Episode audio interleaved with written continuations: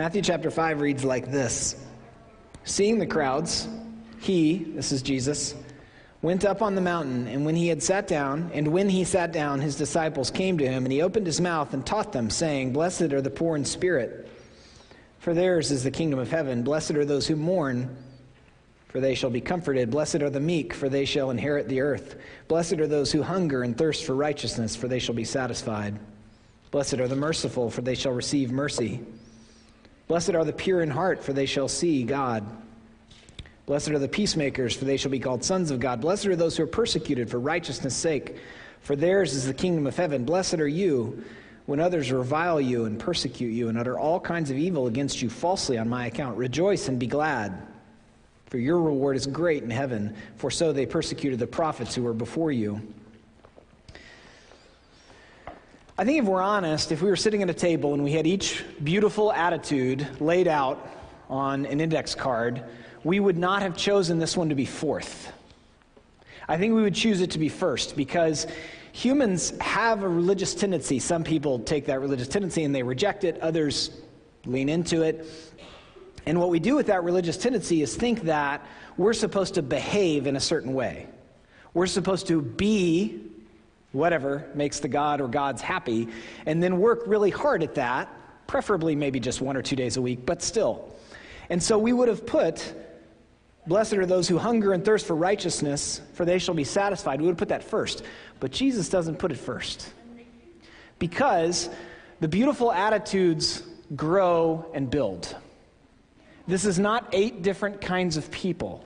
This is one person who is being grown by the Holy Spirit because of the pursuing love of God into this this is the description of a follower of Jesus. In the same way that 1 Corinthians 13 is a definition by description of love.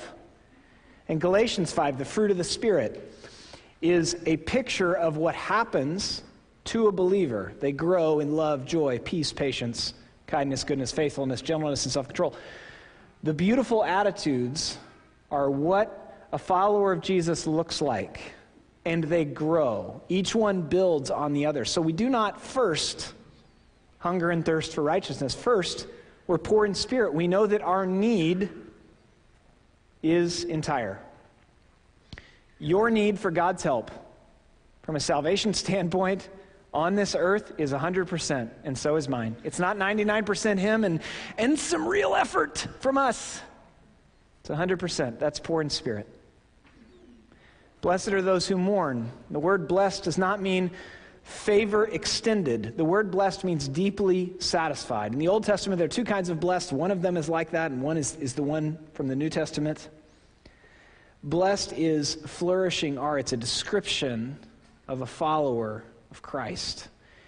Blessed are those who mourn, and that's not about suffering. Someone asked me this after the first service who was not here a couple of weeks ago, so I, of course, told them. I did preach on this a few weeks ago. I said it kindly, though. Mourning is not about the suffering that you have encountered. The Bible speaks to that very robustly, but that's not what Jesus is talking about. When he says, Blessed are those who mourn, he's talking about those who know their limitations with respect to love and justice. And they mourn that. They're not crushed by it, but it bothers them. Their sin bothers them. And blessed are the meek, Brian Maurer preached at our 9 o'clock service, and Andrew Sharp last week. Meek is not weak, it's actually strength that is extended gently. After those things are in place through the power of the Holy Spirit, then follower of Jesus hungers and thirsts after righteousness. And don't miss the beautiful, sweet promise. They will be satisfied. Do you remember when you could picture, picture satisfaction before all your cynicism from the legitimate circumstances that you've gone through and watching the news too much or whatever? But do you remember when you used to know exactly what that word meant? Satisfied? Make no mistake, while I think we misunderstand parts of the Beatitudes, some part of us that is still capable of imagination and faith. When we hear, for they shall be satisfied, we are intrigued. And that is the offer of the gospel of Jesus of Nazareth. that you and I receive satisfaction. You're looking at that going, is that now or later? Yes. Flourishing are his followers. The beautiful attitudes, the beautiful way of being in the world that Jesus taught to his disciples was a description of a follower of Jesus and the deeply satisfying life purchased by the one true human. Jesus is the only one who ever lived as a true human. And in that, purchases for us this satisfaction. Jesus spoke regularly about something called the kingdom. And as we, I've been preaching the Beatitudes, I talk about the kingdom a lot. And I don't like talking about it a lot. As I, as I mentioned a few weeks ago, I'm getting. I'm less interested in metaphors than I used to be, and, and I think that's why Jesus, when he preached the gospel, used that language so often to press into us and our imagination as men and women made in the image of God. When he preached the gospel, he would say, Repent, for the kingdom of heaven is near. What's the kingdom? The kingdom is the inner and external reality of a follower of Jesus. Let's say it goes out seven feet, the external reality. In Romans 14, Paul says that the kingdom of God is righteousness, joy, and peace. So, joy and peace are the internal reality of a follower of Jesus, and righteousness is the external reality. You're like, what is righteousness? That sounds like kind of an old word. It's when we trust Jesus with our words, with our hands, with our stuff, at home and at work. Learning to love well and learning to say we're sorry and ask for forgiveness when we don't. That's my kind of from the hip definition of righteousness. But Jesus presses into this as there twice in the Beatitudes it said that they the kingdom it's the first beatitude for theirs is the kingdom of heaven. It comes up again. In John chapter 3, he said, Unless a man is born again, he will not see the kingdom of heaven. The Apostle Paul would describe this as being in Christ. The writer of Hebrews describes this as faith. In the last about 150 years, Christians have begun talking about it as a relationship with Jesus. We're trying to use language to understand the good news. That needs to be informed by how Jesus talked about it, which was kingdom life. If you're looking at your paper notes, it says, flourishing are the frustrated. And the reason is I, I can remember so often in my late teens and early 20s hearing preachers talk about how we don't strive for righteousness and we should, and we should be. And they would, their voice seemed more grating than usual. And sometimes it was firing up, and sometimes it made me feel oppressed. And that's not the gospel of Jesus. The gospel of Jesus Christ is not, you're a follower, you should be more tired for him. I'm so glad you're laughing because you have a role. You have a role of love and justice and peace in your family, in your chosen vocation, in your neighborhood. But there's a full assumption here, and I'll explain that in just a second. There's a full assumption that you hunger and thirst after righteousness within your limits. So important. Got together with our elders, deacons, and trustees, and we talked for just a few minutes because we have limits of time about the importance of knowing our limits. What are your limits? It's doing what you can where you are with what you have and not believing the lie, the lie that the point of being a follower of Jesus is that you be exhausted all the time. Where do I see that? Well, it's because this is the fourth beatitude. If you meet someone who's poor in spirit, who knows their need, when you and I are mourn for the sin of our, our own selves and the institutions that we participate in, when we're meek, we naturally have a knowledge of our limits. And we still hunger for righteousness. We still hunger to use our words and our stuff and our hands and our areas of influence for good. Now, all humans sometimes, that's not the right illustration. There it is. All humans sometimes long for love and for justice. Theologians call this common grace. The term biblically for it is they're made in the image of God, and therefore they long sometimes for love and for justice. And Christians hunger at all times for righteousness. Do you remember the first time you heard a poem? First time I heard one and it, and it struck a chord in me was when I was reading the book The Outsiders. Does anyone in New England read The Outsiders? Phenomenal book, but it's written by someone from Tulsa, Oklahoma, so we're like, I don't know if we should read that. We all had to read it in Tulsa. And on page 67, there's a Robert Frost poem called Nothing Gold Can Stay. And I didn't turn to page 68 until I had memorized it because it struck a chord in me. It's about the reality of the world. What about you? I remember the first time I heard a love poem and it struck a chord. It wasn't the first time I heard it. I've tried to like poetry and I actually don't. I've, tried, I've tried really hard. I can tell you entire books of poetry I've read that I didn't like one of the poems in them. But sometimes, and you're like, that's trying too hard, and you're right. but sometimes I hear a poem read and it strikes a chord. Pablo Neruda said, I love you without knowing how, or when, or from where. I love you straightforwardly without complexities or pride. I love you because I know of no other way than this. Where I do not exist, nor you, so close that your hand on my chest is my hand, so close that your eyes close as I fall asleep. Immediately bought that book of poetry, didn't like any of the other poems in it, but it struck a chord. And it's because the reason it struck a chord is because humans, in their, in their clear moments, long for love and for justice, but we don't maintain it. But followers of Jesus, because of the indwelling Holy Spirit, we long, we hunger and thirst for righteousness.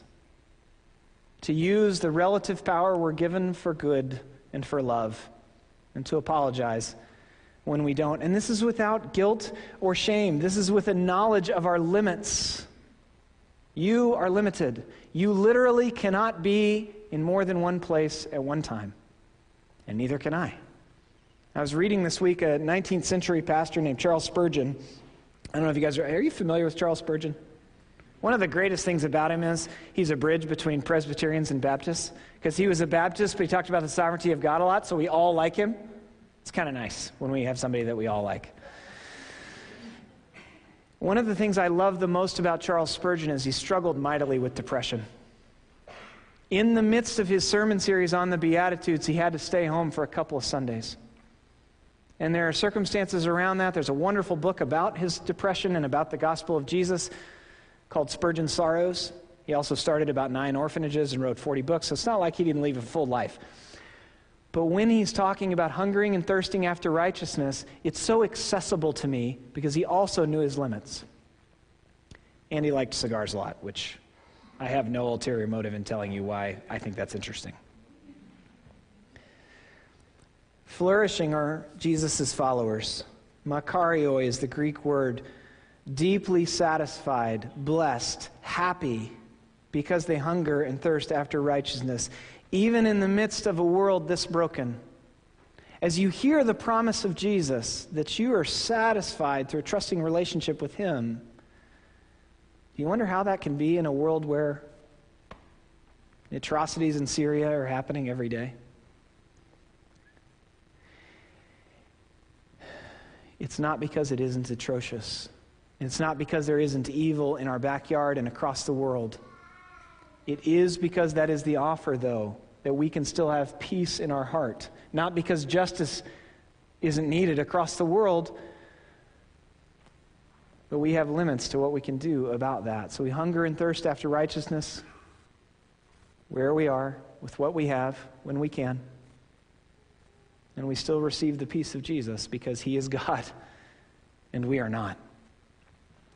A follower of Jesus hunger and thirsts after righteousness, but they understand that the kingdom is not yet. And one of the ways that we know that the kingdom is not yet is because of images like the one I showed just now. Another way that we know that the kingdom is not yet is how many people do you know that you would describe as satisfied?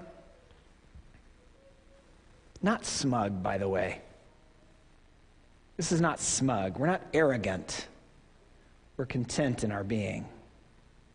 How many people you know? And the reason that we don't know very many people that are satisfied is because the, if you have a computer or a television, you're told literally thousands of times a day that you won't be satisfied until you switch to this dishwashing detergent or that shampoo or have this car.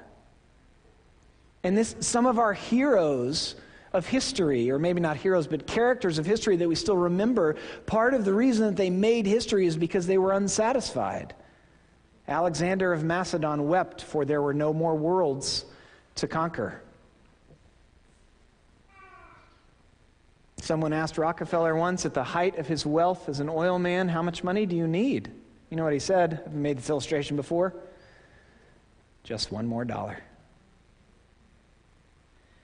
And here's where we have a little bit of uh, noticing to do in our own hearts.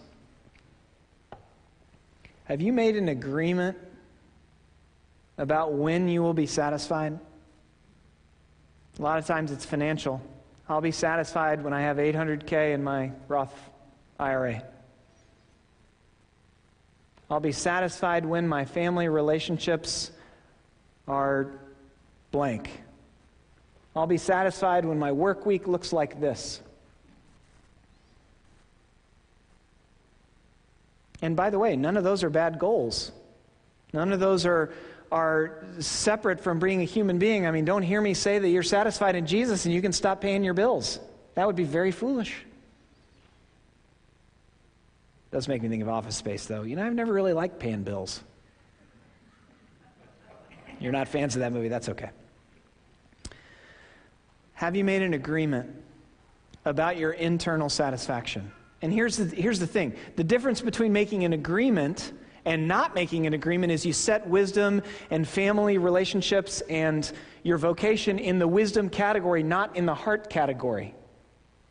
If you don't believe you can be satisfied until you reach a certain point financially, you're believing a lie. If you don't believe you can be satisfied unless your family fixes some things, that's a good desire, by the way, but you're believing a lie and you need to break the agreement. You know how you break an agreement? You say, Lord, help me break that agreement. You have to name it. If you believe you'll be satisfied when you have that job with that kind of hours and that kind of commute, you have to break that agreement. And the way you break that agreement is, Lord, help me break that agreement that I'll be satisfied when. And what happens when we break the agreement is not that we don't pay attention to those things. We still pay our bills. We still long for our family to be restored with one another. We still perhaps are looking at different jobs or thinking about our current job differently. But it's a wisdom thing, it's not a heart thing. When it's a heart thing, we're believing a lie, which is that there's satisfaction found in those things. We're missing the offer of Jesus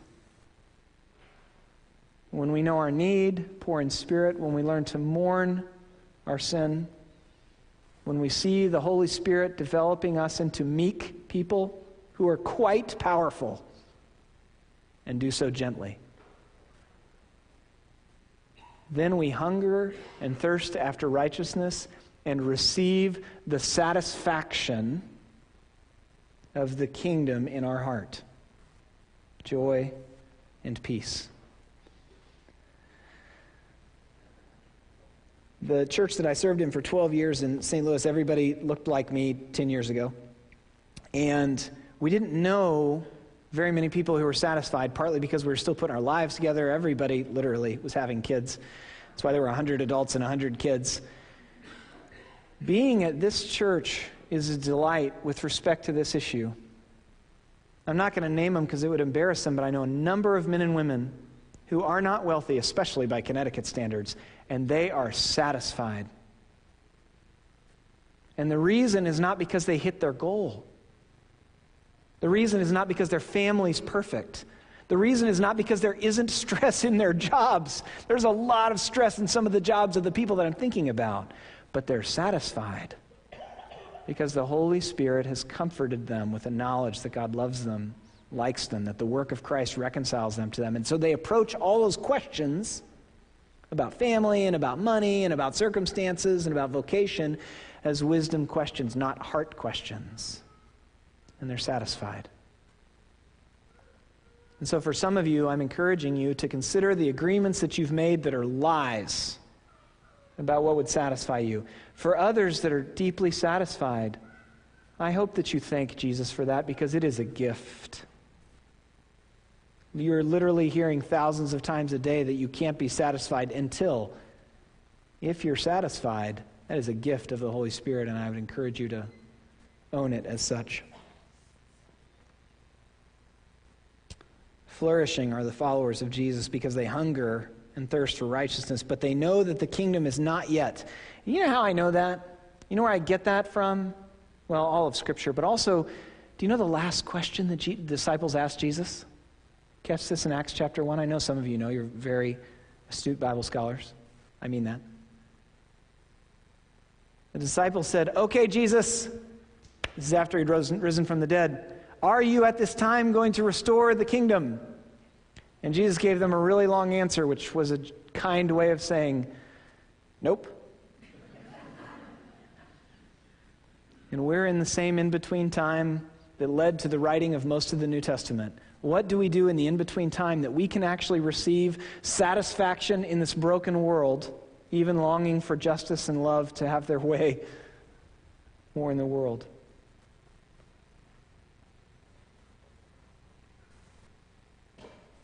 That's the tension that they lived in, and that if you're a follower of Jesus, you're invited to live in by Jesus, where your deep heart is given peace and joy.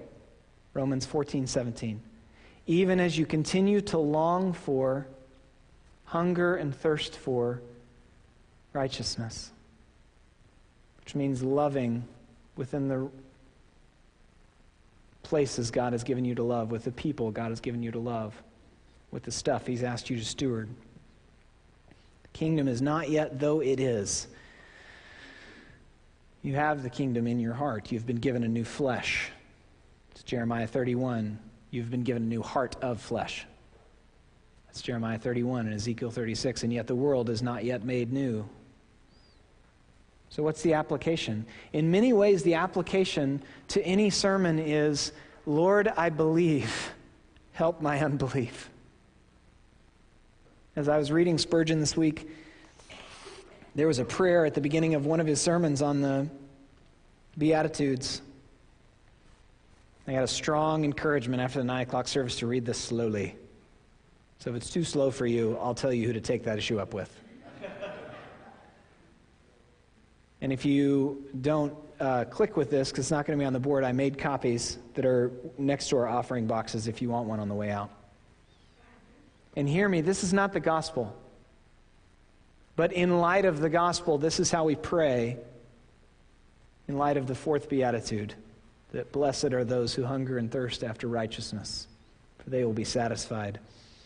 Hear Spurgeon's prayer Lord, help me to be righteous in my character Thou desirest truth in the inward parts. Keep my whole nature pure. Let no temptation get the mastery over me. Subdue my pride. Correct my judgment. Keep my will in check. Make me to be a holy man in the innermost temple of my being. And then let my conduct toward my fellow men be in all respects all that it should be. Let me speak so that they can always believe my word. Let me act so that none can truly charge me with injustice. Let my life be a transparent one. Let it be, as far as that is possible, the life of Christ written over again. If you're a follower of Jesus and you believe that if you're a follower of Jesus, you have said to him in prayer or out loud, I trust you with my heart and with my decisions. This is a good prayer in light of the fourth beatitude, and there's a copy back there. But it begins with the good news, which is that God loves you and he likes you. He has purchased a flourishing life for you by taking all of the wrath of sin on himself and reconciling you to him. And he gives us the comfort and assurance and pursue, the comfort and assurance of that through the Holy Spirit. If you know and trust that, then you long, you hunger and thirst after righteousness. And God has given and is giving you satisfaction of soul. Would you pray with me?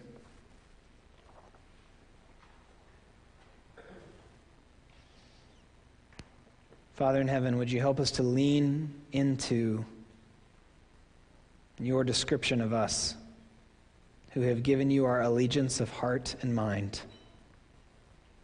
Help us to remember our need, to mourn for our sin. Help us express the power you've given us with gentleness. And Father, help us to hunger and thirst after righteousness that we might experience what you have purchased, which is satisfaction to our soul. Amen.